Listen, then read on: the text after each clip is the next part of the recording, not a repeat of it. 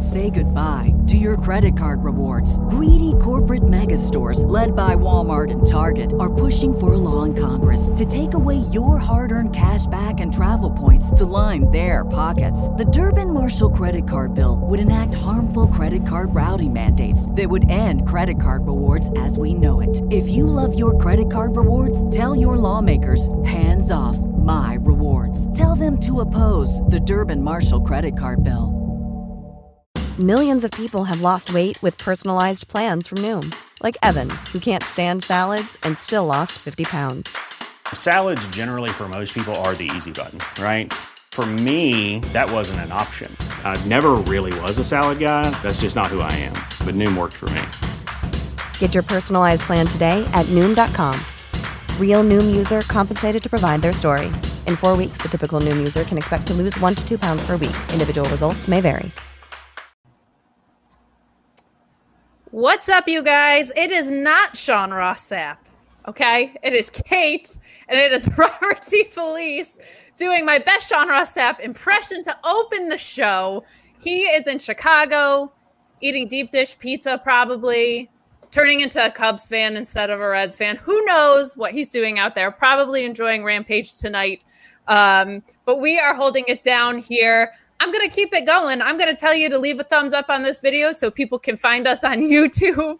I'm going to tell you to send in those super chats because it's the best way that you can support Fightful. Uh, and you can also go to FightfulSelect.com and for just $5 a month and up, you can get the best accurate news in wrestling. And there's more coming down the pike. More about Adam Cole coming up next week. Tons of reports coming out of Chicago. That's what Sean told me.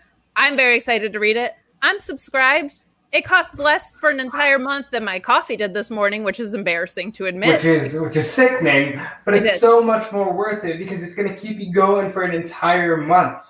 And that's, so true. And that's why we're here. We're here for all the stuff about Adam Cole. We're here for the exclusive interviews. We're here for all the Chicago shenanigans. And most of all, we're here for SmackDown and Rampage. That is exactly right. Very excited. SmackDown, not bad. Not the greatest. Listen, in WWE terms, not bad is pretty damn great. So shout out to SmackDown for being not bad. Shout out to all of SmackDown for being not bad. Uh, and then Rampage, I thought was really strong. You know, these one-hour episodes when when they are stacked like this, just absolutely fly by. I feel like these episodes are like twenty minutes. Robert, Yeah, they really are. Um, I'm seeing in the comments that it's saying my mic wasn't working. So tell me if my mic is working now because ah, gotta load these technical issues. we could hear you, but now you just sound a little better. All right, all right.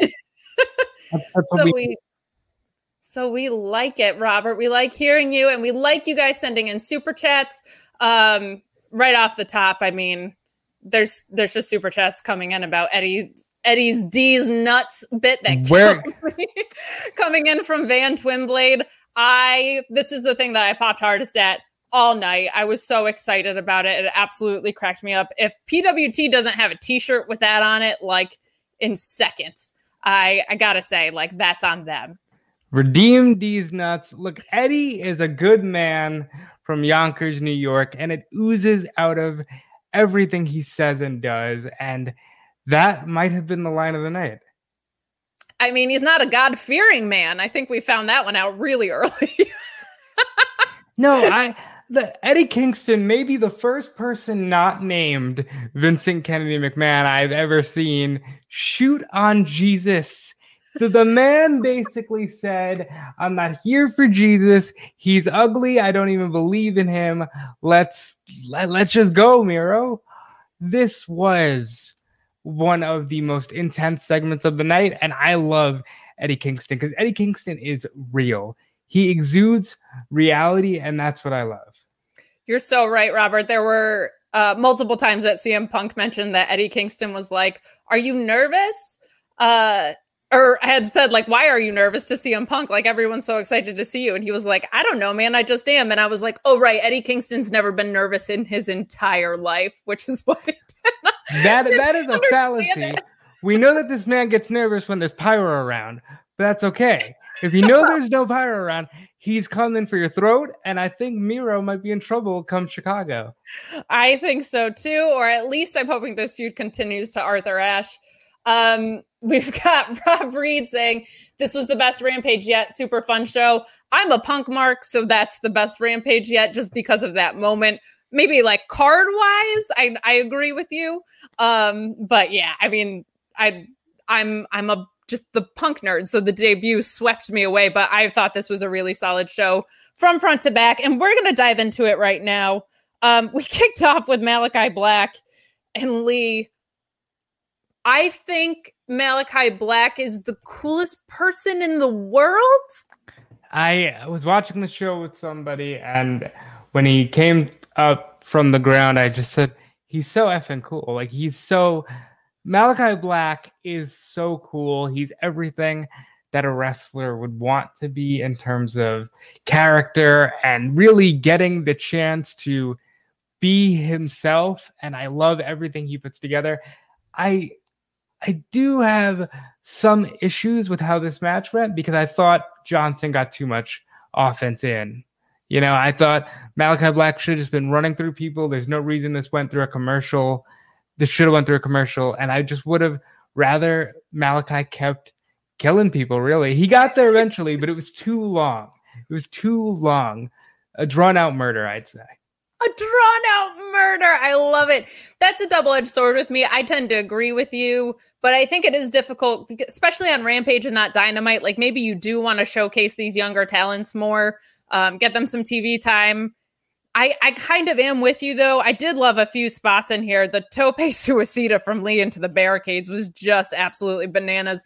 And my favorite thing about this match was Malachi Black uh, offering the chair. Like just such a cool, nuanced thing. I thought I would say in 97% of cases, that's an insane thing to do. Say, hey, take this chair. But if you're describing yourself as he has as the devil with amnesia, uh yeah he's badass enough to pull that off robert what did you think of that spot i do like this i like that he's not only trying to corrupt an innocent soul but he's saying i can take your anger. I will absorb your anger for you.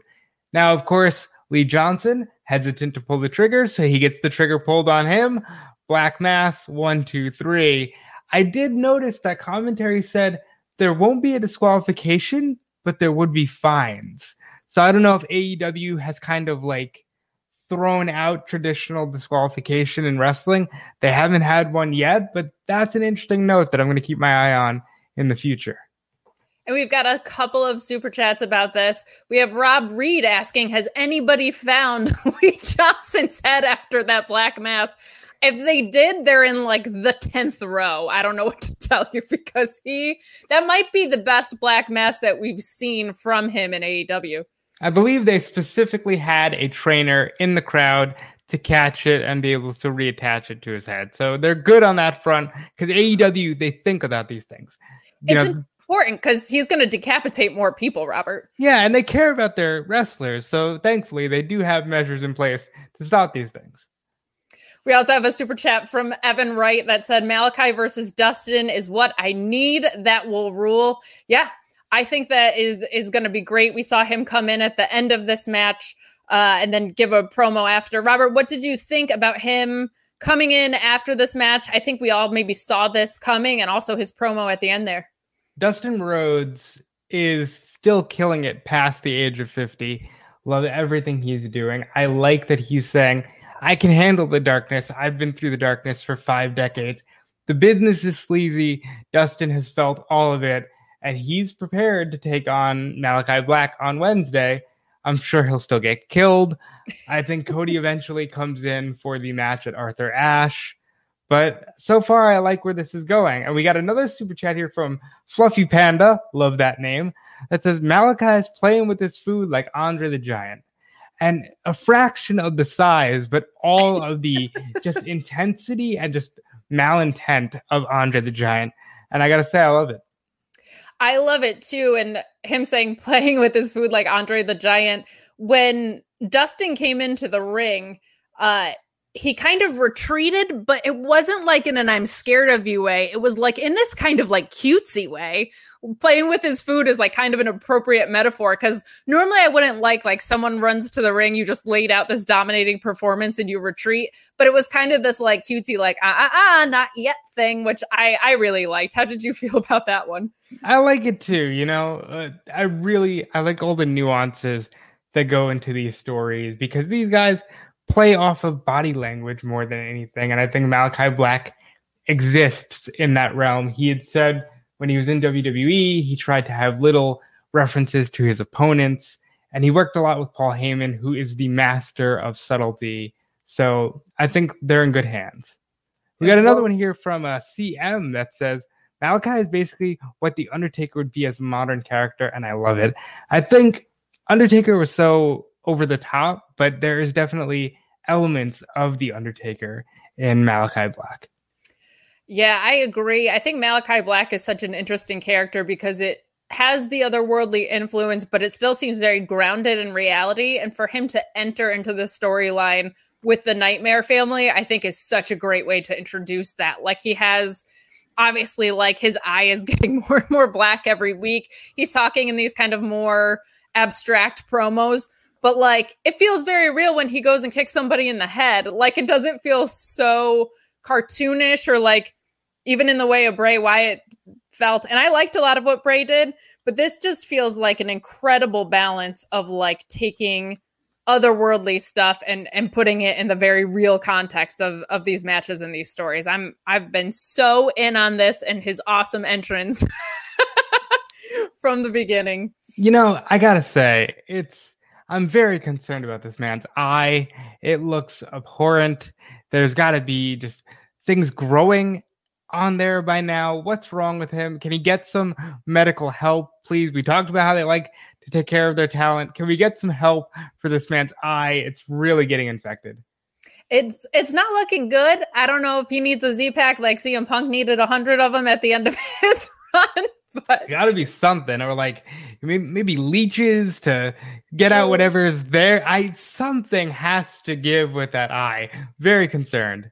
Uh, we got another super chat here from james Barris that says how did wwe screw up? Malachi it wasn't hard to let this guy get himself over. Uh, i'm going to go ahead and say and maybe i can speak for you they don't like to give anybody control and that's why he didn't get over. Yeah from what I've read and what I've heard from sources, no, just just like around, it just seems mostly like Tony Khan was like, yeah, cool, go do that. Like this seems like a Malachi Black creation from start to finish. And to WWE's credit, they have a ton of stakeholders. There's so many people that they yeah. have to consider. Um, so I never try to go too hard on that because it is such a big ecosystem over there. There's a lot more voices that can crowd like cloud creative a lot, I think. But from from all intents and purposes, it sounds mostly like Malachi Black was like, I have this idea, and they were like, Yeah, go ahead. Honestly, one of those things, if I ever if I ever got to speak to Vince, one of the first questions I'd ask would be, you regret going public? Like, is that something you regret doing? Because you lose so much control there. And I wonder sometimes. Yeah, you really do. Uh, it's it's such a double-edged sword, right? It's they're the most resourced company in the world, but now kind of feels like they're the most handcuffed. We also have a super chat from Matt Reichel who says Cody saves his brother next week, which is an interesting thought yeah. because this isn't appearing at all out from what we know so far. Do you think that Cody comes in there and then we're setting up to Arthur Ashe, or does this happen a little bit later in your minds? I mean, we only have two weeks once we get to Wednesday for Arthur Ashe, so you got to have it at some point. Maybe if not next week, the week after, but it's got to be before Arthur Ashe because I don't think Cody wants to miss that show in Queens. Yeah, neither do I, and I'm going. You are going. You're going with Sean Ross Sapp. Please treat him to a good New York time. The man deserves it. I will do my best as long as he doesn't cravat me like he's been telling everyone he is going to.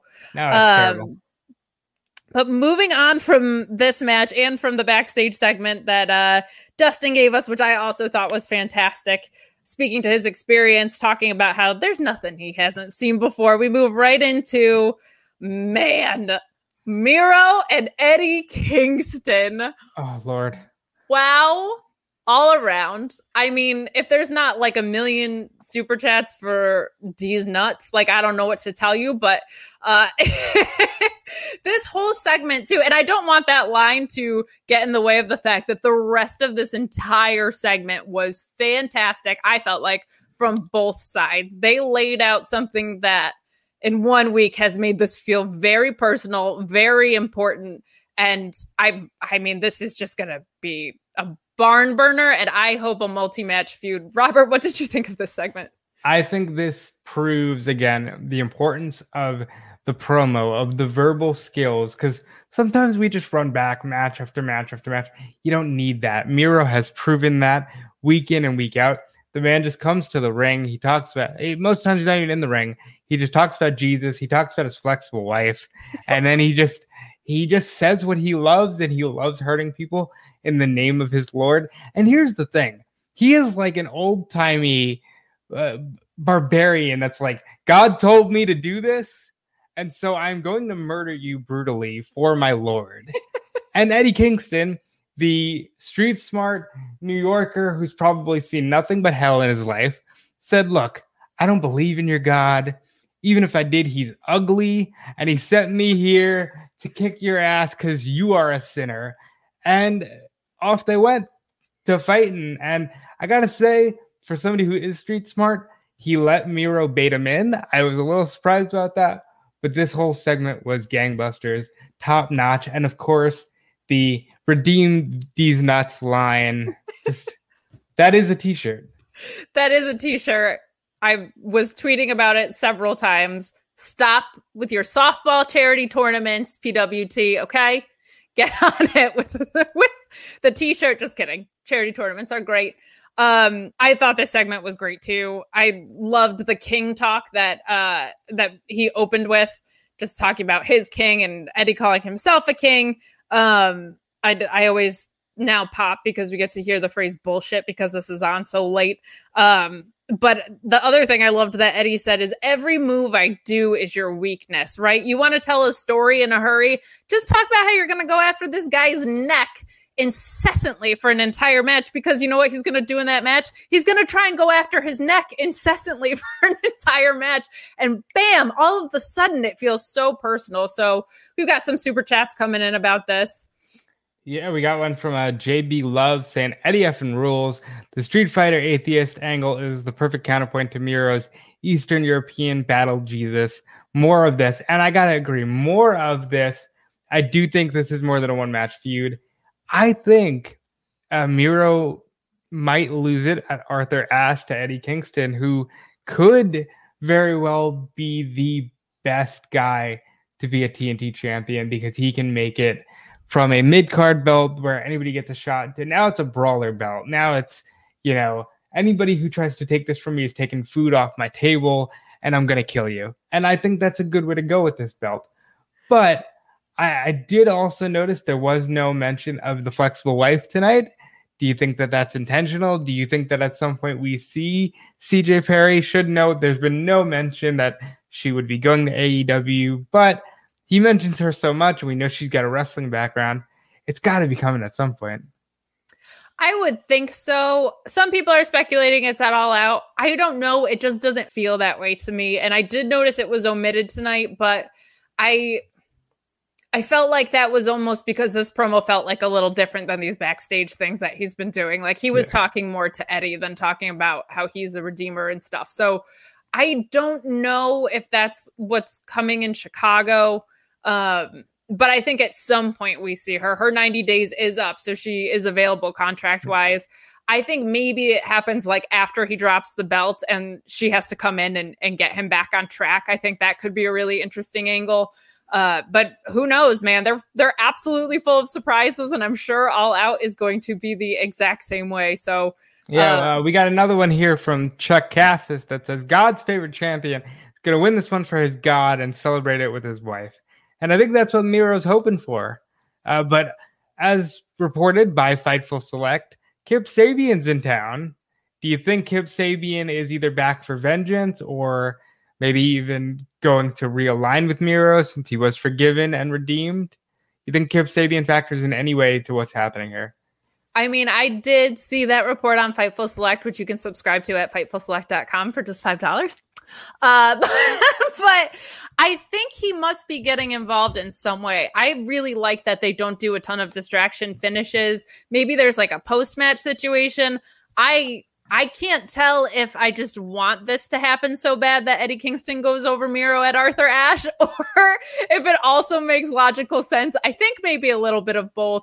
But I also think something that's great with Eddie is he could have the belt for a few months and then be a transitional champion to a Sammy Guevara, to a Jungle Boy, something like that, some a younger talent, but he's going to elevate that belt first, is what I'm thinking.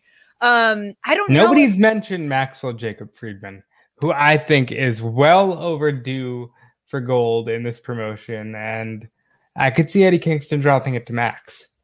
I could definitely see that. I could also, for some reason, I just feel like he doesn't even take that stepping stone. I think he takes it from Hangman and not that long from now. Um, but he also doesn't seem to have anything to do after this Jericho situation. So you may be onto something there, Robert. Yeah, you never know. But yeah, I did love this segment and I thought it couldn't get any better. Yeah, I thought that was great. Evan Wright saying saw a Miro versus Ishii sign. uh, and they agree. What do you think about that? Uh, Miro and Ishii would be a fun time. I'm surprised Ishii didn't step up to Mox, but yeah, I could see Ishii doing some stuff behind the forbidden door in due time. I absolutely agree. We also have another super chat that says, When's Eddie versus God? Do you think it's going to be like a Shawn Michaels situation here? Uh, it's a different. It'll be a different God. It won't be a God that's so willing to do jobs because, of course, I think Eddie Kingston is a different opponent than a Vincent Kenny McMahon. You know, I think it'll be more of a street fight with Eddie Kingston. Jesus in a battle with Eddie Kingston in a down and dirty street fight. That's a match I want to see. At Arthur Ashe. They, they did the they did the Mimosa Mayhem last year. You got to do that with like a water and wine match. Like, oh, Jesus just dunking Eddie Kingston into wine. That's that's where we're going here. Hire Robert for your creative. I you really should. so we move on. Uh, so we got everybody versus Kris Statlander here. And Jamie and Rebel Reba. Glad to see her back. I guess she is healing faster or was at least cleared to do some spots here. Um, full disclosure, I missed like half of this match because my dog really needed to go out, but I did see the beginning. I love seeing Britt Baker get a pop everywhere she goes. I think it's time to maybe turn her face. Don't change the character, just book her as a face build up some of these heels, maybe have a Thunder Rosa Britt double turn at some point. What did you think of this match? And what do you think of where Britt is right now? Because it's kind of like calling Becky a heel right now. The way first of all, I think it's utterly disrespectful of your dog to have to go to the bathroom when the doctor, the good doctor, is on television.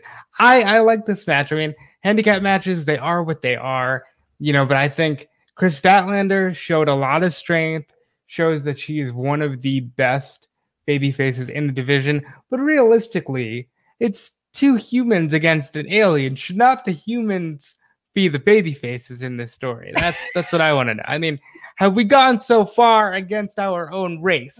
That is the question I am asking here. But but honestly, you know, Kris Statlander has been undefeated since she came back, and she's been fantastic, much better than prior to the injury. I think she's really honed in to who she is. And I'm looking forward to the match on Sunday. Sadly, I don't think that there's a chance in hell she wins. So it's foregone conclusion that the good doctor keeps the gold because she did just sign with them as of Wednesday. So good for the good doctor. That is true. She broke that free agent news. Uh, you didn't get that on Fightful Select. You did on Fightful not select regular Fightful, get the news of Adam Cole's teeth being in good condition, which is incredibly important. But and we um, credit the good doctor for that scoop. Good to know the man's got good teeth. That is true. You got to have that smile when you're facing the camera. But from what I did see of this match before that stinker of my dog had to go out, one thing that I really appreciate about Kris is that uh, because of her strength, first of all, I agree with you, by the way, that she has looked better post injury than she did beforehand. I think even her conditioning, like they gave her the right amount of time to come back because she just looks in fantastic shape as well. But um, I I appreciate that the type of strength that she has tends to slow down matches. And I think something that happens with these women's matches is they get a little bit overhyped sometimes we see like that's where red velvet i think goes a little too crazy sometimes but when you have like these giant power bomb spots and things like that and you know with jamie obviously you're talking strength versus strength like they slow down a little bit it gets a little bit less sloppy everything tightens up when you're working at a slower pace and i've absolutely loved that about the work kris has done since she's returned. What do you think about jamie? Like i, I really like her. I think she's a, a future star for sure. Um, the star we didn't know we needed. Jamie Hayter looks, moves, acts, wrestles like a star. She is going to be huge within the next year, and I can't wait to continue seeing that trajectory. I am really excited too, and uh, I hope you know just that she eventually pays attention to her physical condition at some point. You know, I don't want to like body shame, but like I don't know, hit the weights maybe, Jamie. She, she is so badass looking. like, yeah, I mean, I, I, don't think she's ever touched a weight in her life. Have you seen the lack of definition in the arms? This woman looks absolutely huge. She looks fantastic. She is going to be a star. And her and Jade Cargill will be in that battle royal. And that's a chance for them to show up and show out. And I'm here for it. It's so much fun. I love you know, everybody was throwing around like who the enforcer is going to be. I don't think anybody thought it was going to be Jamie. So um, I absolutely love that. And Robert, we get uh actually, am I maybe this was when I was walking my dog. Pac versus Andrade on next week's Rampage. All hail. So, there it is. So that's so what I was that, Sorry, that is that is set for next week's Rampage. They announced that when they announced uh uh, Dustin versus Malachi. So I'm glad that we're getting it so soon. I am not glad that we're not getting it on the pay per view. But I will say, make it the hour. Do the whole, do a 40 Ooh. minute, just a 40 minute Pac Andrade wrestling match and a CM Punk promo. And that's our rampage next week. That's what I would do because that seems like a good time to me. Yeah. I love that idea. That is I'm I am so bummed this wasn't on the card too. Like I thought that was going to be the sleeper match. Now I think Eddie Kingston versus Miro is going to be the one maybe that people are talking about. But um, I I love that they're going to give it to us shortly after. I do wish there were more stakes. I don't know why this isn't for the AAA title. I'm sure that's all very very complicated, more than I'm giving it credit to. But I well, love because they, it's not for the AAA title because Andrade didn't make oh, it past didn't win Omega. It. I'm an yeah, idiot. he didn't yeah. make it past Omega. There yeah, it, that's okay. You know, sometimes these things happen. You get confused. There's so much wrestling, but I do want some stakes on this match, and not just the custody of the Lucha Bros, because as I've said, they need to stop that. I know this divorced parents thing with the Lucha Bros going back and forth has been a little much. I'm with you. I was That's hoping the thing. They're not even divorced parents. They're like dogs that everybody seems to think, oh, I want to take it home this week. Like, you can't do that. They are their own people. Please let them choose for themselves. I don't know why everybody's insisting on doing that. I've been very, I was really hoping we were going to get uh, LFI coming over from ROH, that that was going to be like the first Forbidden Door thing. But there is a knee surgery that just happened to Rush, so that's definitely not happening. I don't think the direction they were going to go, but I thought that would have been a really fun build out especially because uh, Andrade was pushing representing Hispanic talent so much. Thought that would have been really fun. Now it can't happen, even if it was gonna. But um, we'll see. I it love. It It can't happen yet. I'm still pretty much of the mindset that we will get LFI or some kind of Ingobernable faction in uh, AEW, just because they're everywhere. So why not AEW? Why not AEW? And that just means that I sing LFO on everybody's podcasts as many times as I can. So the the more they're in the conversation, the better. now you said LFO. Yeah. Now, are, are we going to start singing LFO on this podcast? Is that where we're going here? Are you going to sing along with me, or is this going to be like Bianca's Gear, where everybody wants you to be in it? but I- you're I- not dressed in your in your gems. I'm a little more well versed in the lyrics to Girl on TV than I am having Bianca's gear on the ready. I do apologize. Maybe next time. Well, I will say that New Kids on the Block had a bunch of hits. So Ah, Chinese food makes me Chinese sick. food makes me sick, and And I think I, do this. time when girls Girls stop stop by by for the summer, summer, for for the the summer. summer. Yeah. I sing this at people constantly, and you're the only person that's ever sung along. I'm so excited. the amount of the amount of LFO I genuinely listen to on a weekly basis is weird, but we can move on past that. Well, we can move on past that, but what we can't move on past is Joey Bag of Donuts super chatting saying, Robert wears Bianca's gear or we riot. You know what happened was so this I had hours notice. So if I had had like a week, maybe I could have gotten something together, and then you know maybe we would have all seen something that would have all made us want to avert our eyes and turn to Miro's God and Lord and Savior. So maybe we should all just be thankful that I'm not here in Bianca Belair's gear, who by the way looks fantastic every single week. She she does. She looks like a star every single week. And Robert, so do you, darn it. Oh, thank you. You're so welcome.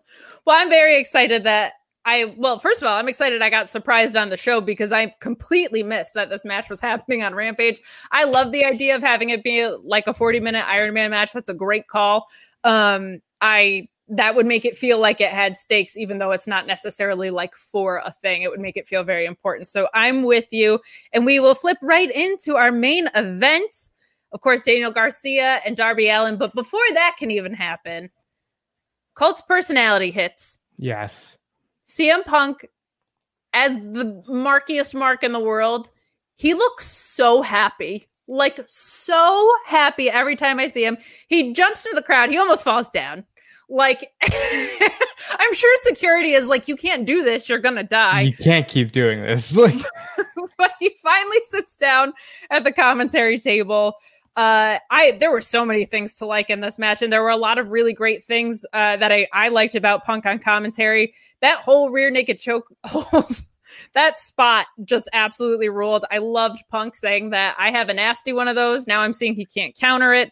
Uh, he also noted uh, the Pepsi plunge, which I thought was great, or the Pepsi twist. Called out some other soda named after moves, and I also love that he said uh, being in Chicago is a disadvantage at this point because Darby's almost like off the hook here. He's the guy with something to prove. He's the one that's going to be letting down his hometown. Kind of skirted around some stuff that Jericho brought up, which I thought was funny because I think he didn't want to go back to his past days. But what did you think about CM Punk on commentary before we even get fully into this match, Robert? Well, before we get fully into this match, I do have to mention a fan, a genius fan, offered CM Punk his beer, and Punk just looked at him like, "Do you know who I am?" And I thought that that was a beautiful, beautiful moment. But Punk on commentary, as always, as it was ten years ago, it's fantastic.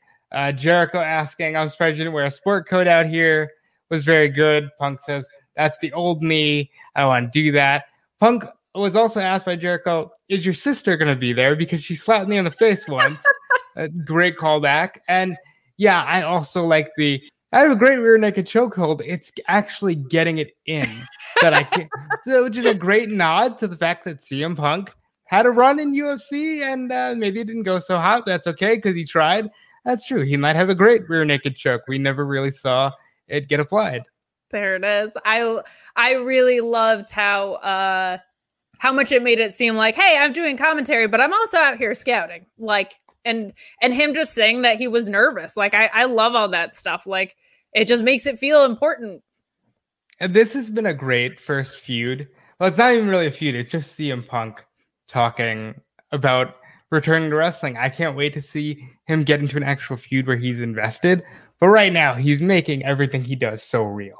And that's been so much fun. we got a super chat from Rob Reed who said, What a weird Daniel Bryan debut offering CM Punk a beer from the crowd. That would be a hell of a heel turn, uh, Bryan coming in. That's a very weird Daniel Bryan uh, look-alike in the crowd there. But I, I am so excited for the future of this company. We don't know when Bryan's going to show up, but we have a good idea that he's coming because Punk basically said, "Yeah, just be a little more patient." And I can't wait. I cannot wait. I couldn't agree more. So this match I thought was great too. We talk all the time about clashes of styles when two people who really know what they're doing get in the ring. This I thought was a fantastic example of that. Garcia looks great. I think he's like 22 or something. Uh, that disappointing. That's heartbreaking for me because he's already accomplished far more than I ever will in life. It's gross. Like it's a little gross. It's it's terrible. But I thought he was fantastic. I also loved Punk putting him over and said, "Hey, if Darby doesn't make it to Sunday, I'll fight Daniel Garcia. Like that'll be the the next guy." He looked great in this match, and he does not look like he is scared of the lights at all. In fact, on on Wednesday, he was beating someone down, and I think Sting interrupted and he kind of looked at Sting like, "Oh shit," and then just kept beating the hell out of him. like little things like that are not something that you see from such young talent excelling at on TV so quick. But I really like what he's shown us so far. I've seen some of his work on the Indies. Him and JD Drake had an incredible match over the weekend. Um, how do you feel about Daniel Garcia? I, I love the relationship with Everrise as well. I cannot believe, first of all, that we haven't seen a Daniel Garcia is all elite graphic grace our Twitter feed yet. This man, by the way, was in two places at once. He opened NJPW Strong and closed the night on Rampage. This man, he's fantastic. He deserves all of the love and praise he's getting. And also 2.0, I praise him every week on the Wednesday show. These guys were the staple of 205 Live, and now they're in there with Sting. They're in there with, you know, Punk. It's just great to see what they're doing. And I love that they're just like our son. This is our son. This is their surrogate son. This is a my two dads situation that they've got going on with Daniel Garcia, and I love it. I couldn't agree more. And I also love in general in AEW, like Wheeler Yuta doesn't really make like total sense with best friends, but he's great and it works. Like Daniel Garcia and Everrise don't totally make sense, but they make it work. And I love stables like that of people just being complete misfits. But we have a super chat here from Dady Valentin who says, I don't know what kind of agreement Garcia is under, but TK putting him in such a prominent position shows he really believes in him.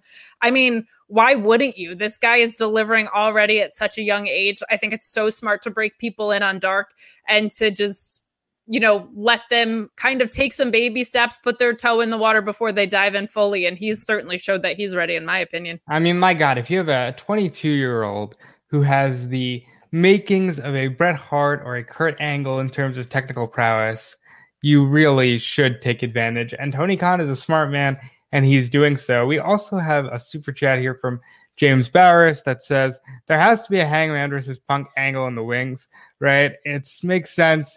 Alcohol Cowboy, straight edge Punk. I, I think so. I think at some point we got to get there. And we haven't seen Punk beat up the whole straight edge thing in the last 10 years but I'm sure it's like riding a bike. You don't forget how to do that. And it, it's a good angle waiting to happen.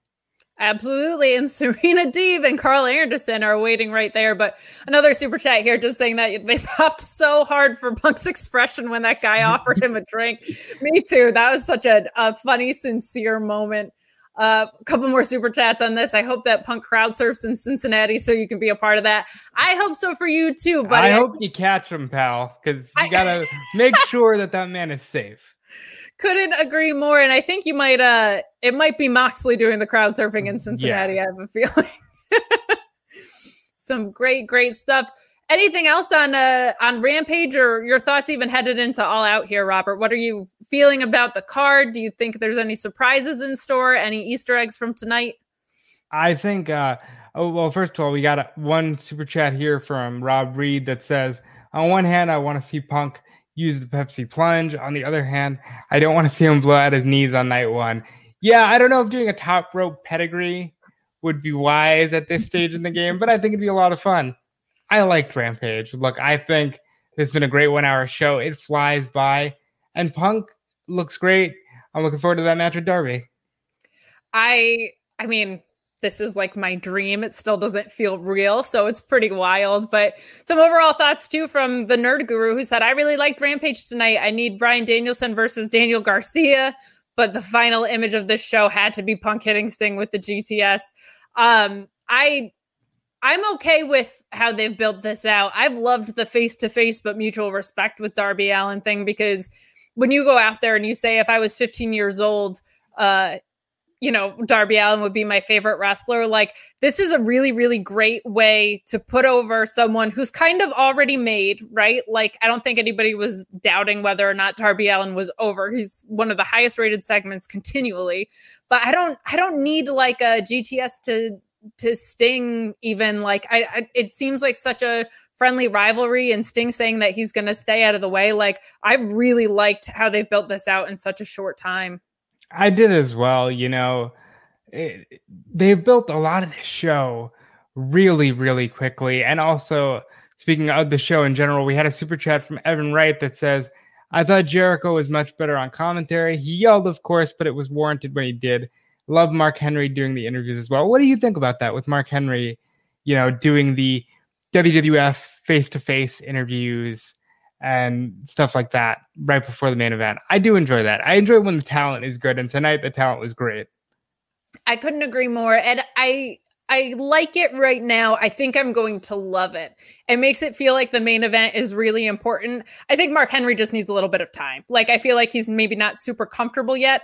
Um, but I like the split screen thing. I kind of almost just wish they were just standing next to each other. Like I don't need yeah.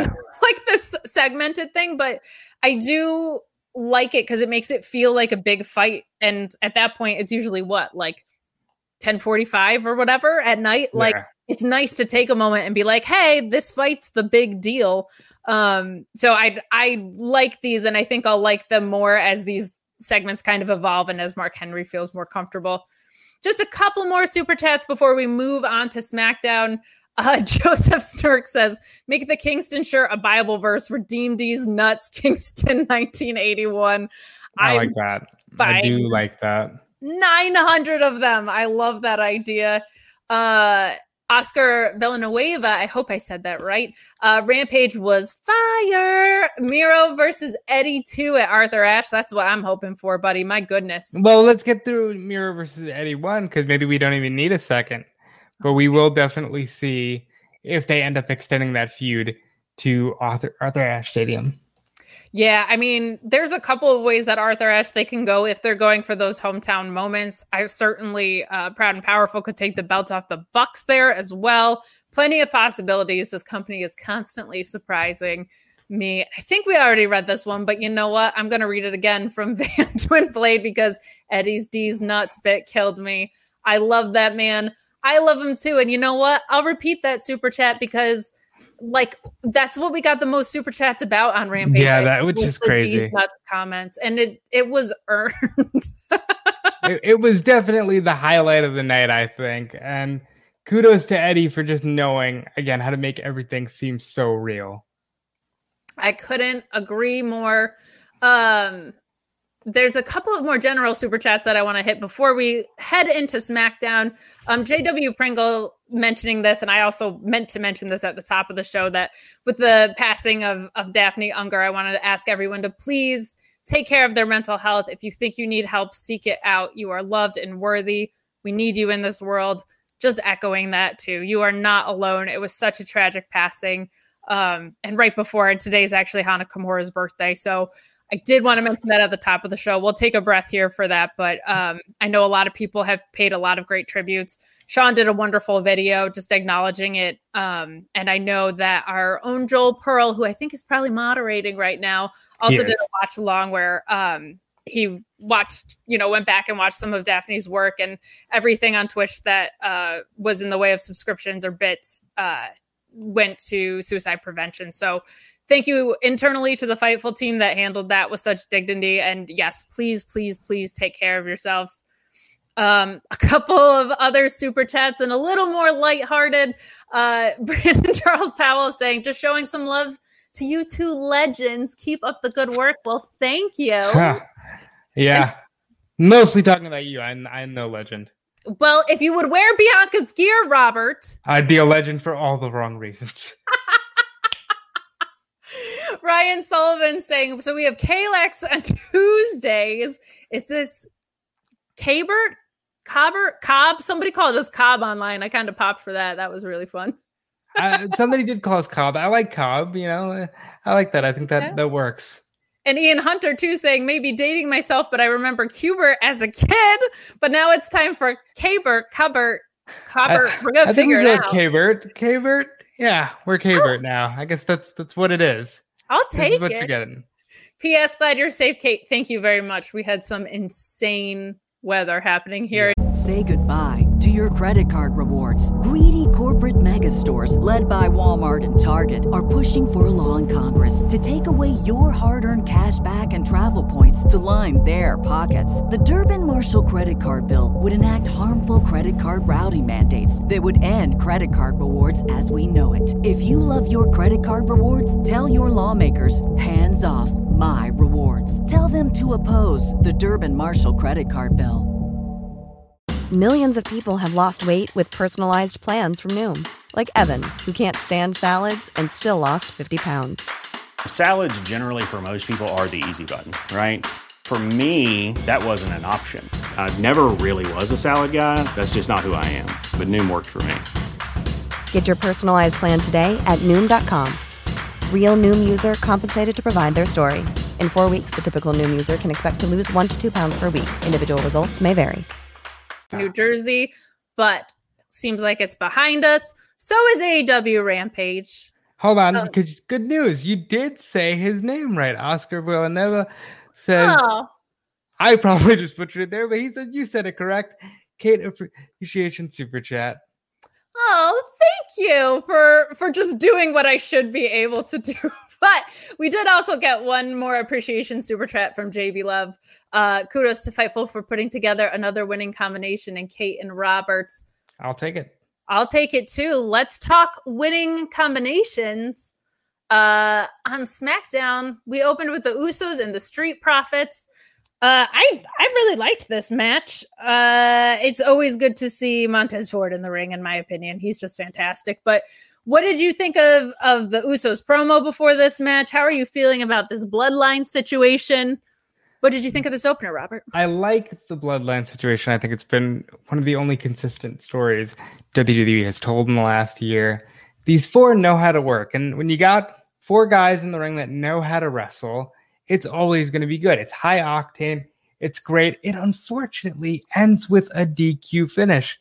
That's one thing I love about AEW is you don't have to deal with those because obviously they're just stretching it out, maybe to extreme rules, maybe to a ladder match. I'm fantasy booking, but I think at some point you got to have these teams in a legit pay per view, you know, not main event because they don't main event with tag teams, but high profile match. I couldn't agree more. So there were a few things in ring wise. This was fantastic. Like the hang time that Montez Ford gets off the ropes is insane. He's just in the air for like 25 seconds. Um, so in in Ring of Honor, they do something that's called a proving ground match, was it which is essentially the same thing where it's um for a title shot. Like it's a match that says, "Hey, I'm not like obvious for a title right now, but like if I win this match, then I get a title shot." I actually love this when there's like clear reasons that it's happening. Why you do this type of match and then finish with the DQ finish, Robert? I don't understand. Like the stipulation is set up so that you can have a rematch, which they love to do in WWE, and you have a DQ anyway. What is the point of the stipulation here? I think it's one of those things where they have such a formulaic way of telling stories that they just can't seem to get around them. And look, I don't always want to fault creative here because they have so much ridiculous television to book that it, they're almost on autopilot. It's here, just do the thing, get to the DQ so we can drag it out to next week. They're they're too spread thin and they need to cut back on some things to make other things feel more important and that's what needs to happen here I couldn't agree more. It's just, I don't know if everybody's spread too thin doing seven hours of content and they just fall into these patterns. But man, I I like when there's rules um or like stipulations that make sense. And the proving ground match in ROH or whatever they're calling it here, a contendership match or whatever, I think is such a good one. But to to have it end with an, a DQ just made absolutely no sense to me. But loved a lot of what we saw in ring. I thought it was great. And we swing right into one of my favorite segments of the night. Paul Heyman, he's backstage getting interviewed, and quickly into his interview, Brock's music hits. But you know what, Robert? It's not because he's coming down to the ring. It's not because he's coming out for a segment. It's Paul Heyman's ringtone. and Brock is calling him, and like he's caught in a love affair, Robert. Uh, He kills me with this. And what I love about this so much is everything with the bloodline has been like serious as a heart attack, right? Like it's felt very, very real and very vicious and very calculated. And this heel Roman, I think, has been obviously like their home run for the past year and a half. This silliness was fantastic to me. and not to be outdone, Kayla Braxton was just eating up Paul Heyman. Just uh, I can't I can't talk right now. As though, like you said, he was caught in a love affair, and it's just like I can't talk right now. This is the worst possible time. And of course, we would find out Brock Lesnar is coming to SmackDown. Now, I have a theory, and I don't know how you feel about this. I think Paul Heyman wasn't so confident in Roman's abilities against John Cena and called in Brock Lesnar as the cleanup hitter to take the belt from John. And now he's kind of stuck between his two clients because, oh, Roman got out of there. And now what am I going to do? I have to choose, but I can't choose because obviously Paul Heyman loves Brock Lesnar in a way that very few people love anybody on the planet. But of course, Roman Reigns, he is the meal ticket. He is the future. He is the now. Paul Heyman's kind of stuck here, and I wouldn't want to be him. I would not want to be him either because I I firmly believe that either of them could kick Paul Heyman's ass. So I like that idea. I don't have faith that creative is as creative as you are. Um, but I think he did know that Brock was coming. I don't think we're going to be that stupid about it. But uh, I, I just, I loved this segment. I think you're right about Kayla. She was just eating this up. It was so much fun. And it's so Um, good. Like WWE backstage interviewers, they're robots half the time. And for Kayla to be able to show some actual personality and to be able to emote and add to the story really helps things. And I hope they take that note for other backstage interviewers. Couldn't agree more. Super fun segment. And then we swing right into the man. Uh, a quick super chat here that said no women's match was upsetting again. Yeah, man. I was real, real mad about that. I, it's such a disservice. We did get a couple of women's segments where Liv Morgan got to say like a, an entire word which was really exciting. Um, but yeah, there's no women's on card on the match. Kind of no excuse for that at, at this point in the game. Um, between the way that Liv got treated and then the Toni Storm thing, which we'll get into. But uh, this definitely feels like we're headed back to the Divas era, huh? I mean, well, we are headed back to the WWE ECW era, if you believe certain reports. It seems like they're trying to just go straight back to before NXT and before, you know, a lot of the, uh, I don't want to say Triple H inventions, but the Triple H led ideas, or at least those that are perceived to be. It's very strange. I'm good with it for now, but if it starts to run on to where it's just, okay, this girl's in love with this guy, and that's the only story we're going to tell here, hopefully we don't get that far. But tonight wasn't a good sign, except Becky and Bianca know what they're doing on a microphone. That is very true. So, in the positive vein, uh, well, let's start off with the, with the one thing that's blatantly obvious to me. Uh, Becky ain't a heel, Robert. well, uh, it's obvious to you because I guess you're listening to the audience. Uh, anybody who wants Becky Lynch to be a heel, even if Becky Lynch wants Becky Lynch to be a heel, you're not going to get booed for being one of the only intelligent people on the roster, male, female, Raw, SmackDown, doesn't matter. You're showing intelligence. People are going to cheer that. I don't know why they think, oh, this will get her booed. It got you booed for creative for doing that in 10 seconds at SummerSlam. It didn't get Becky booed. I don't know. I, I guess we'll see where they go. I couldn't agree more. And Becky got a huge pop. And you know what, Robert? you can get a huge pop in your pants. That's right. It's Blue Chew read time. I probably should have brought it up on the Eddie Kingston D's nuts thing, but here we go. Becky got a huge pop. You need a huge pop. Guess Oh, who's yeah. got you covered? Sean Ross Sapp does. I hear you. Times are rough. We just got out of uh, a a wild situation, a wild year, and people are saying, you know what? It's a hard knock life. But I disagree. Instead, I believe it's a hard cock life when you use Blue Chew and the code FIGHTFUL, and you get your first shipment free. Free? All you got to do is pay five dollars shipping. Blue Chew is made with the same active ingredients as Viagra and Cialis, so you know they work. But they work on your schedule. Full stomach, empty stomach, ready to go. Want to get in the mood? Blue Chew has you covered. Instead of treated, we get tricked. Instead of kisses, we get kicked. I don't think so. More like somebody's getting dicked when you use BlueChew.com. No awkward conversations with the doctor. Because, I mean, you know, I'm all about not being awkward. No waiting in line at the pharmacy. It's because they work with their online physicians to get the active ingredient you need, and it ships straight to your door. BlueChew.com and the code FIFE will get you your first shipment free. That's how confident they are. Free. Use that promo code FIGHTFUL. Hardcock Life. There you go. Even when he's not here, Sean is contracted uh, to do those reads, and so because he's not here, I have to say eye contact. Well, outside of the eye contact and outside of the hardcock life, I do have to say the balls on Sean Ross Sapp to have an action figure of himself sitting on the table as he speaks about dick pills and hard cock life. Hats off to Sean Ross Sapp, who is killing it over in Chicago for All Out Weekend.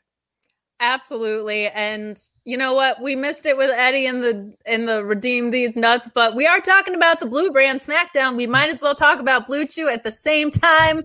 That's all. We need an we need an upper for these uh SmackDown and these WWE talks. So I think saving it for this was pretty good. I yeah, I think we did all right with that, right? I'll take it. I'd say so. So uh, there was a lot to like about this segment. Back to Becky with just regular pop, not in her pants, uh, just getting a huge reaction from the crowd. She ain't a heel. Um, I think she could work heel if they had her come back and then turn. Like if there was a moment where she did something particularly vicious and kept this attitude. I think that could have worked, but it ain't working here. Uh, she came out, the crowd was roaring. There were a lot of things that I liked they piped in booze again, which was incredibly obvious because everybody was cheering, and then all of a sudden it was this mixed reaction. Uh, here I thought we were done with the Thunderdome, by the way. yeah. Oh no, we're still we got one foot in the door still, buddy. This is not good with the piped in crowd noise. Um, but there was a lot to like about this. You know, I think Becky she as a heel doesn't work that much differently than as a face which makes this even more perplexing but i liked a lot of what bianca said here. I liked her calling her loss embarrassing because she was kind of calling it in my like what i heard was creative embarrassed me. Um but then she started to get into this really beautiful like authentic stuff about what the title meant to her and that it was bigger than just a belt and um you know and and that she did a lot of work while Becky was gone. And damn it, if that's not true. and Becky also putting her over as the only other woman to win a main event at WrestleMania, I also thought was great. A lot to unpack here. Robert, what did you think? Uh, very good promo. I do have I do have a bit of a problem with Bianca skipping to the ring and not just immediately going to attack Becky Lynch. Look, the promos are great, and that's fine. But I think we need to see some intensity from Bianca where she's just like, I don't want to talk. I ain't happy. Let's just fight right now because you embarrassed me. They're doing this whole, hey, I'm the strongest, the toughest. I'm going to show that I am a legend when I beat you, which is fine, but show some aggression. I think people like to see baby faces that are badasses. That's why Stone Cold worked. That's why, you know, The Rock worked. That's why, you know, Goldberg still works today for live crowds. John Cena still works today for live crowds. They want to see people who are just like, I'll kick your ass right now because I can. And Bianca needs to do more of that. You know who else that worked for really well? Becky Lynch. Yeah, there you go. the Nerd Guru says Becky calling out Roman was my favorite part. I can't believe I left that out. That was actually my favorite part too. Uh, and I may be optimistic, but Becky and Sasha are out of their. Sorry, I can't read. But Becky and Tasha are out of there if the Divas era is back. AEW would thrive. I'm probably saying AEW would thrive with women of their caliber. And look, they can never go back to two minute matches and bra and panty pillow fights because people would just storm the ring. Like it, it wouldn't happen. But it definitely feels like they're going with a different booking philosophy. And I'm not entirely sold yet, but I'm willing to give it a chance just to see where they go. Obviously, we have AEW now that covers the wrestling side of wrestling. So let's see what they can give us with sports entertainment a couple other super chats about this. Zach Barber saying Becky Lynch is as much of a heel as I am a Hasidic Jew, parentheses, I'm not, parentheses, which I appreciated. and Cyclops is better than Wolverine, debatable. I enjoyed SmackDown more because Bianca killed it in her profile. That's extremely fair. Um, I I'm with you where it would be nice to see a little bit more fire out of Bianca. Like, if that title meant that much to you, why aren't you more pissed and fighting someone about it right now instead of waiting? Um, but it, it, it's at least good promo work. Um, we also we had the new the nerd guru saying SmackDown was good. Becky Bianca was a really good promo, and the main event ruled. But yeah, no women's match is unexcusable. Also, Demon King. We'll, we'll get, get to it. We'll get there. but I'll say this: next week they're going to do the contract signing. I think that's where Banks shows up. I think Banks should probably be good to go. And we get a triple threat at Extreme Rules to kind of drag out the inevitable one on one between Becky and Bianca. Oh, weird. Dragging it out, WWE? Never. But I will say, WWE does a really good job with triple threat matches in general. I don't love them because I think they usually make no sense, but the stories they tell within them and the talent that usually go in there are pretty good. So I'll take it. Yeah. Um, moving on to Rick Boogs and Toni Storm and Dolph Ziggler in a segment that made me want to jump off a bridge for several reasons. Robert, Dolph Ziggler is really, really good at this. Okay. He's a great pro wrestler. I don't understand uh, why this is how he's being used. I don't understand why Toni Storm's big return to TV was her jumping in Rick Boog's corner as like some sort of like weird sex pot that turned down Dolph Ziggler. Like nothing about this made sense to me. It was probably my most annoyed segment of the night. What did you think of this? It's a love triangle that would play out in the wee hours of the morning in a karaoke bar in New Jersey. I don't know how to feel about this. Like, Toni Storm is great. I knew she was a goner when the first thing they said was, oh, she loves the 80s. Okay. All right. We're already done with her because how much can you really get out of that? Oh, I know. Let's have her interact with Dolph Ziggler, who believes he's in a Motley Crue cover band. And I mean, credit to Dolph. Look, Dolph should have been a world champion 10 years ago. He should have headlined about five WrestleManias at this point. I, I have accepted that it's never happening. It is what it is. The Rick Boogs thing, I mean, he was Joe Average. He's not Average Joe anymore. He's uh he's Nakamura's hype man, and I'm I'm here for it, but it's I don't need to see it. Where, where do you go here? Yeah, man. Um, I don't know where you go because I don't understand why this is happening in the first place. I guess this sets up either a weird tag thing between, as Sean says, the P Wags, the Dirty Dogs, and uh and Boogs and Nakamura, but that is a very weird idea. I don't know how Tor- Toni Storm fits in here. I don't know if we're just getting Rick Boogs and Dolph Ziggler. I think personality wise, that could be a little bit fun. Um, but I just think Rick Boogs is is such a nerd, and I don't buy him as a face. Like I, I am not in on that at all. I'm not surprised that WWE would think, oh, this obnoxious guy who plays guitar is a baby face because he's a lot of fun. He is fun, but there's a fine line between fun and obnoxious, and he's really treading that line, and he's in danger of slipping over to the wrong side.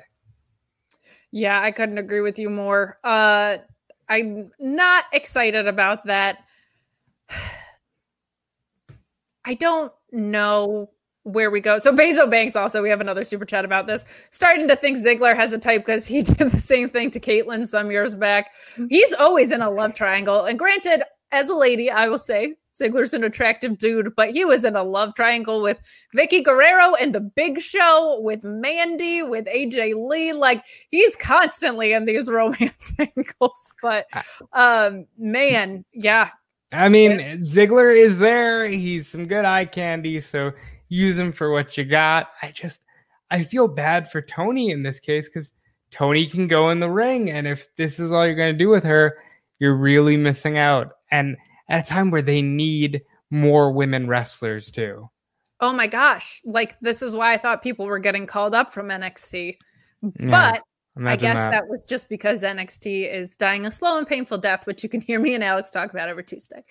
Uh moving on into something just so fresh and different than we've ever seen before, Robert. Something an absolute palate cleanser. Yes. Seth Rollins and Cesaro Oh wow! I mean, like I haven't seen that in like three, four weeks, maybe. So this feels really fresh. I'm really glad they let that one out of the Ziploc bag. You know, eh, these guys are good. Good things are good. These two can wrestle, but they've absolutely buried it into the ground. Cesaro got his one win at Mania, and that's all it feels like he's ever going to get. hell, man. It's what like the they re-signed him and just were like, okay, well, now he's locked up and not going to AEW. So we'll just continue to treat him like crap. This was almost impressive to me, Robert, because unpopular. T- Brian F says unpopular take. Seth is always shoot unbearable. I actually disagree. I, I really like Seth Rollins, but my thing here was this is it's almost impressive because we got a rematch of a Mania feud that had been rematched to death. We got yeah. a no finish here. We got a DQ again. And all of that was to set up, you guessed it, another rematch. now I, I'm all what? right with the rematch of Edge and Rollins because Edge needs to work at the Garden, and I'm good with that. But I'm begging Rollins to start getting some wins here. He needs to reclaim some credibility because he's already like on the back end of the career where it's like, oh, you can afford to lose and you can afford to just be cycled through and through because you're bulletproof. Now we need something new from Seth Rollins. And I'm really hoping after this Edge match, it's over and we can get him in like maybe a world title feud or something. Maybe he goes back to Raw. Maybe he's the Monday night guy again. But we need him to do something new. Man, oh man, I could not agree with you more. I will say we did get a Seth Rollins promo before this. I really liked the promo. I like him just kind of continually losing his mind and saying he watched the match a million times and he knows why he lost, uh, and that he watched every match that Edge has ever wrestled. What I did not like was commentary saying that he had clearly moved on. Um, and I understand they were trying to swerve us from the fact that Edge was coming, but no part of that promo read as I've moved on from Edge, unless you buy that like your crazy ex girlfriend who is still. That's like, what I was gonna say. It's it's the it's like, the crazy world? girl who always mentions you and everything she says and does, but it's I moved on. I swear. But let me talk about them for another twenty minutes. You know. So I guess he's moved on in that way, but he's clearly going through something. Hopefully, he works it out of his system next week when they clash in the garden. Should be a lot of fun. I do like watching these two work. I liked watching these two work a lot. I also really like watching Seth Rollins and Cesaro work a lot. I would love, and I'm not mad about them running Seth and Edge back. That makes sense. But to have Cesaro be the catalyst that gets you there, and they could have just had Seth go over clean I, I don't understand that at all because yeah. Cesaro's not like in a program where that's painful. Um, just makes no sense to me. But we have a super chat from Brandon Charles Powell here saying that the only thing I want to see between Cesaro and Seth is Cesaro wit- swinging Seth on top of Hell in a Cell. Otherwise, end this feud already. And they didn't even put them in the cell. They had him wrestle at the Hell in a Cell pay per view. Didn't put him in the cell. And it looks like Cesaro's not even going to get an IC title or something it seems like they just kind of moved on. He got his WrestleMania, and you should be good with that, is the way that I read that. which is crazy too because he still gets these reactions and they're not even piped in. So just ridiculous in in my estimation. But yeah, I don't think we need to run that back ever again. And speaking of things, man, I I liked the first hour of the show, and then the second hour I got real sad. Yeah. Uh, but you know who was happy? Uh, let me guess. Was it Happy Corbin? Yes, it was Happy Corbin and his fedora. Uh Kevin Owens is one of my favorite pro wrestlers in the world. What what is what is this? Why is he in there with Happy Corbin and Logan Paul? I just it makes me so sad. And um I will say that you're not a fan of the Paul brothers, Jake and Logan Paul. I am not a fan of them. I I- am a fan of Kevin Owens having like a ripped muscle tee and a tie on. And then he said, like, you should know it's it's KOTV, right? Because it's like I got I got my I got my tie. We're formal now. Um he seems and like he's kind of mentally checked Oh, out sometimes. when you when you listen to him talk, he seems like he's mentally checked out. When he was on commentary last week, I was like, this guy doesn't give a shit right now. he was like so candid about everything. Um, but this segment, you know what? I will say the the Corbin stuff, uh, I didn't like the the downtrodden part as a matter of taste. I was very much in Alex's camp about the way that they were talking about poverty. Happy Corbin, uh, being very irresponsible with his newfound money is kind of fun. His dumb hat, his like this character work from him is by far the best we've seen. I don't need Logan Paul on my television, especially on a random SmackDown. It does not feel like uh it has any importance really. And I I just I don't I don't get it. I'm gonna I'm gonna give Logan some credit here. He has accepted that the people do not like him and has started to play into the fact that people don't like him. If this leads to like Logan Paul against Kevin Owens in some wrestling match where he takes the stunner, I'm all for it. I know why they want him there. It's mainstream entertainment. He is a social media influencer. He's a lot of things. He's not for me, and he's clearly not for a lot of people in our chat. But it's they they want to be bigger than wrestling. They've always wanted to be bigger than wrestling. And Logan Paul, to the majority of people, is more important outside of the world of professional wrestling.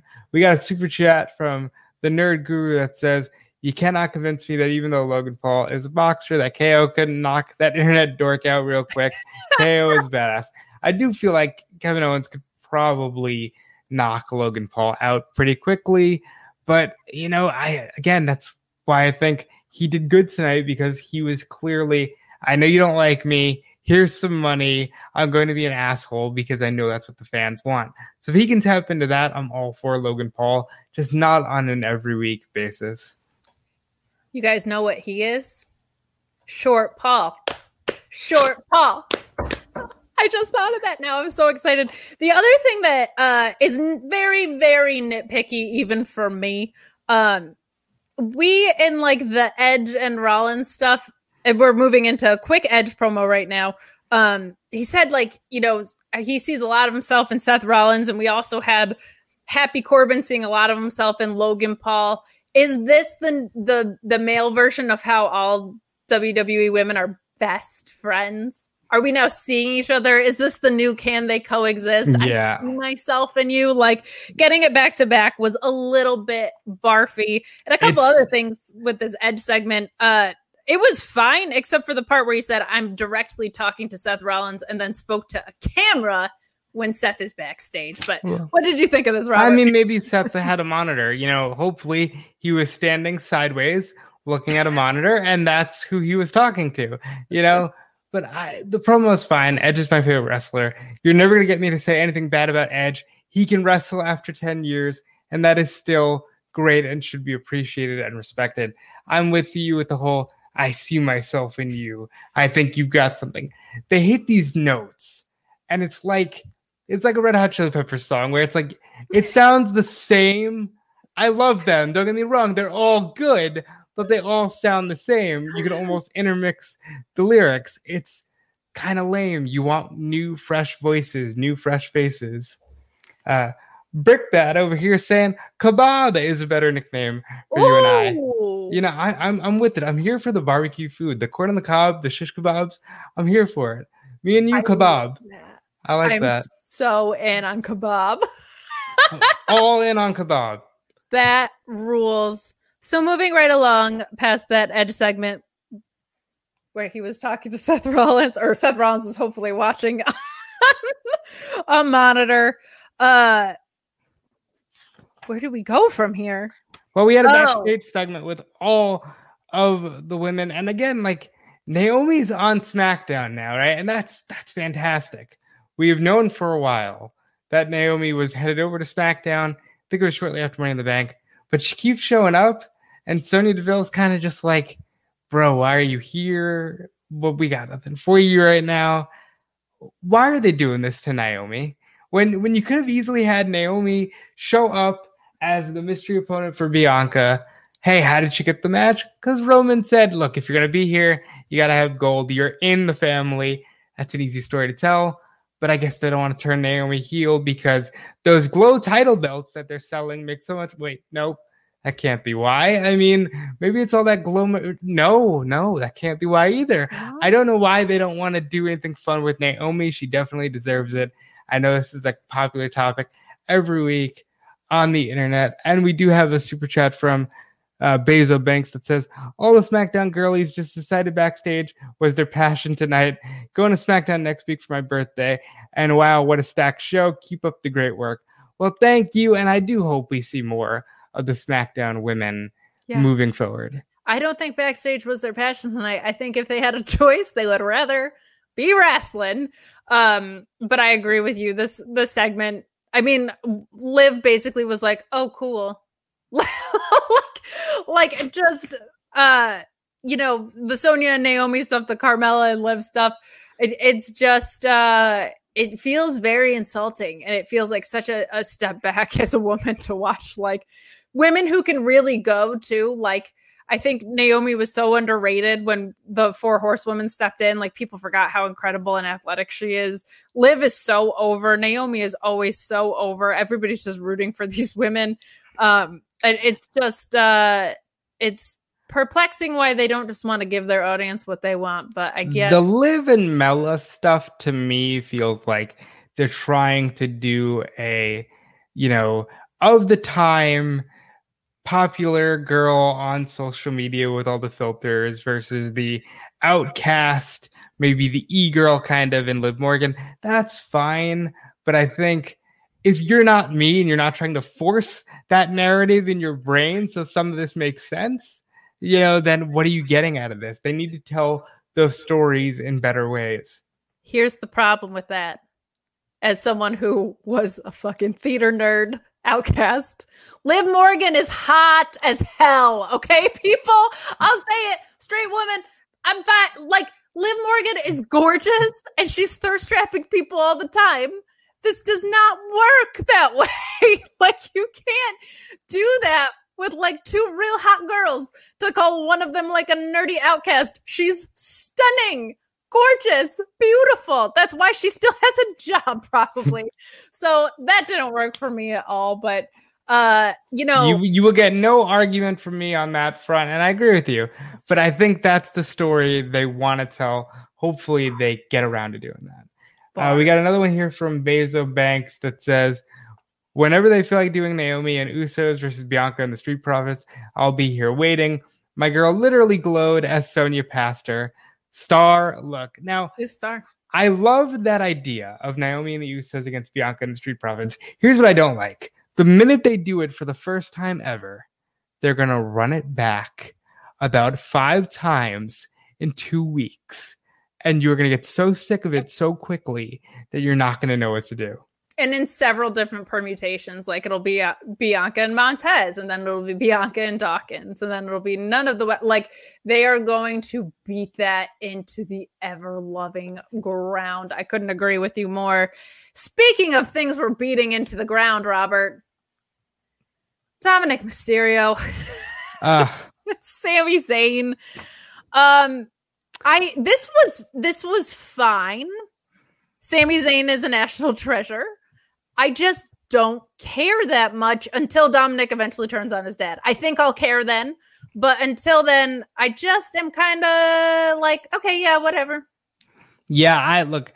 If please tune in to Fightful Select for Sour Graps, where Alex Pulowski will bury the hell out of Dominic Mysterio. I feel bad for the kid. The bloom is off the rose. He stepped up in a real hard time during the pandemic.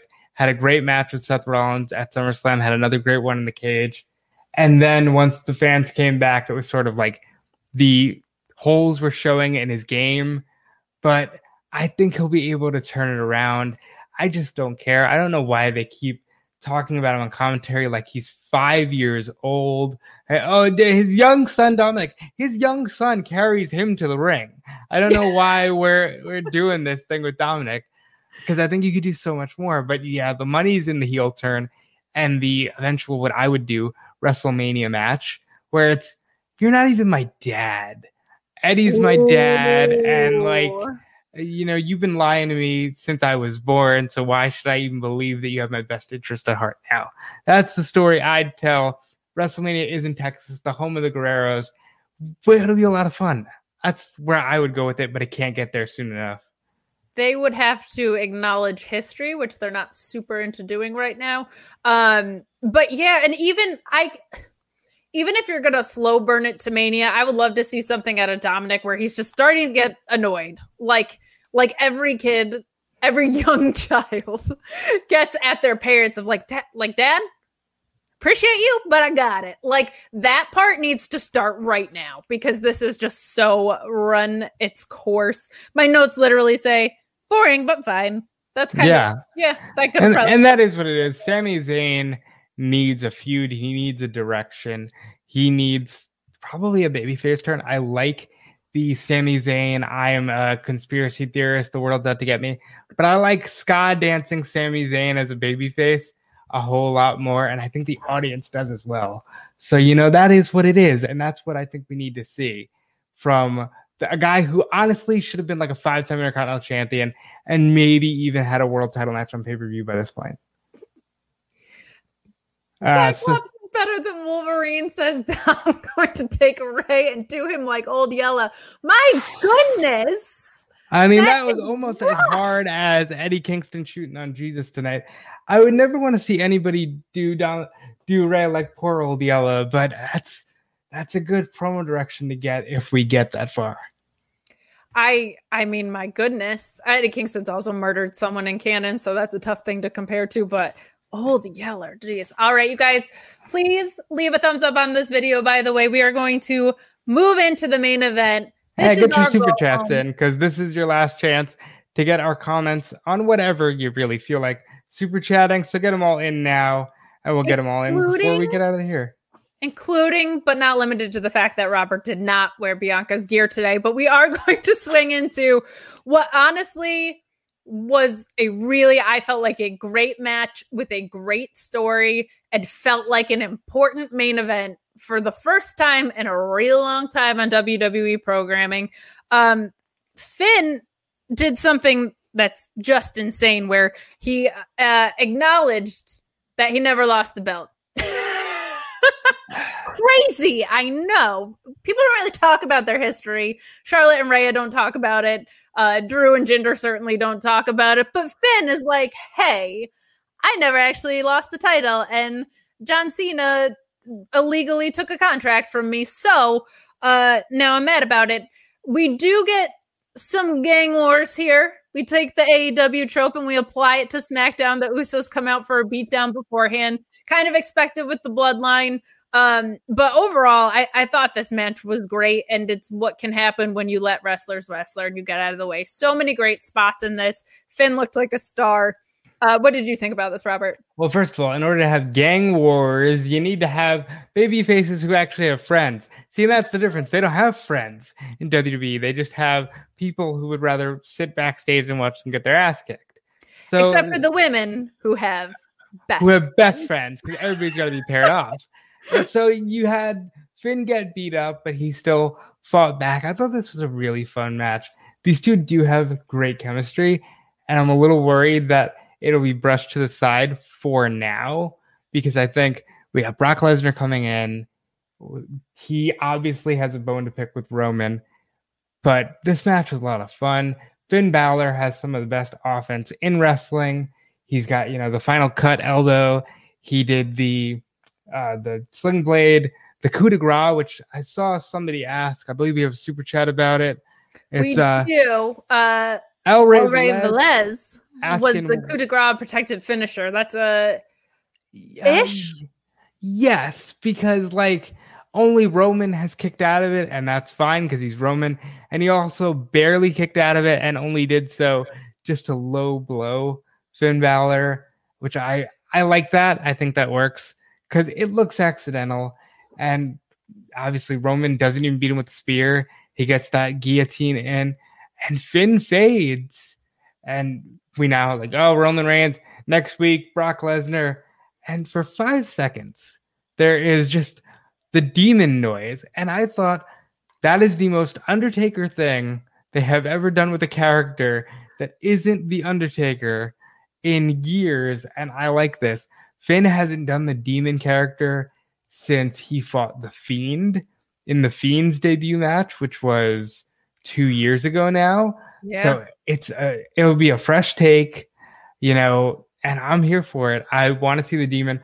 My guess is we end up getting Demon versus Roman at Extreme Rules because I think we're saving Brock Lesnar for Saudi Arabia and Crown Jewel. That is a good call. I was thinking maybe we get a triple threat because I feel like that's a good way to protect a lot of people. Um, and that way Finn could lose without actually losing. So when they want to run that back 974 more times, they could. Um, but there was a lot to like in this match. There was a super creative spot where Roman was caught between like the apron, like the literal ring skirt and uh the actual ring and and Finn just started jumping on him like just beating the shit out of him just really creative stuff and and Finn finds a way to make everything feel so exciting and new I really appreciate that about him um Owens and Sami doing the same thing where they can make things feel really fresh some closing yeah. super chats here oh hold on well go ahead actually do you think Naomi and uh, Sonya will have a match? I think they missed the boat on Liv and Sonya having a match for Money in the Bank. But I think at some point, Sonya's got to get back in that ring. She was too good of a character when she was taken out of the game, sadly, due to some unfortunate events. But I think she's eventually getting back in the ring. And I'm also being told here that Finn Balor was not the demon during the Fiend's debut, so it's been really? even longer wow. than than two years for the demon. So it's definitely time, and I definitely think that's a marketable pitch for Extreme Rules, right? The horror show at Extreme Rules. Hopefully, we never get that again, but that is something you can do with the Demon. That is very true. Any other thoughts closing out SmackDown or the show, Robert? We made it. I, I think SmackDown is uh, a really solid WWE program, which is terrible because I mean, it's like a it's like a six and a half or a seven on a scale of ten, and that's like a fifteen compared to a Raw or an NXT or anything else going on. But outside of this night overall, I think Rampage was a solid show. Got a super chat here from the Nerd Guru that says Mania 35 was the last time we saw the demon, so that's it's quite a while ago now. So that's insane to think about. But yeah, I thought this night was great. And I think this weekend will be even better because, of course, Fightful is going to have boots on the ground in Chicago for All Out Weekend. It is the biggest weekend of AEW's wrestling calendar. CM Punk is back. Christian Cage getting a title shot. Maybe some surprises. Yes. Yes. I, I don't know. I, I, think so. You, if there's anything that's going to be found out about it beforehand, you can certainly go to fightfulselect.com and subscribe there because you will get accurate scoop skis over there. Um, I'm very excited for this weekend. I can't wait for now. I'm just like so hyped for Miro and Eddie redeemed these nuts Kingston and to get that t-shirt at some point. But guys, thank you so much for tuning in. Thank you, Robert, for joining me tonight while uh, the rest of our team is just eating deep dish pizza and going to Cubs games and whatever you're doing in Chicago. Those Hope everybody's jerks. having fun there. I know, Uh, but you know what? I'm going to Arthur Ashe, so who, who You'll have a good time. Thank you guys. Please leave a thumbs up on your way out. We appreciate you. Until next time, I'll slip back into my Sean Ross Sapp impression. We're out. Save big on your Memorial Day barbecue, all in the Kroger app. Get three pound rolls of juicy 80% lean ground beef for $3.49 a pound with a digital coupon. Then get select varieties of flavorful Powerade, Body Armor Super Drink, or Arizona tea for 77 cents each, all with your card. Shop these deals at your local Kroger today, or tap the screen now to download the Kroger app to save big today. Kroger, fresh for everyone. Prices and product availability subject to change. Restrictions apply. See site for details.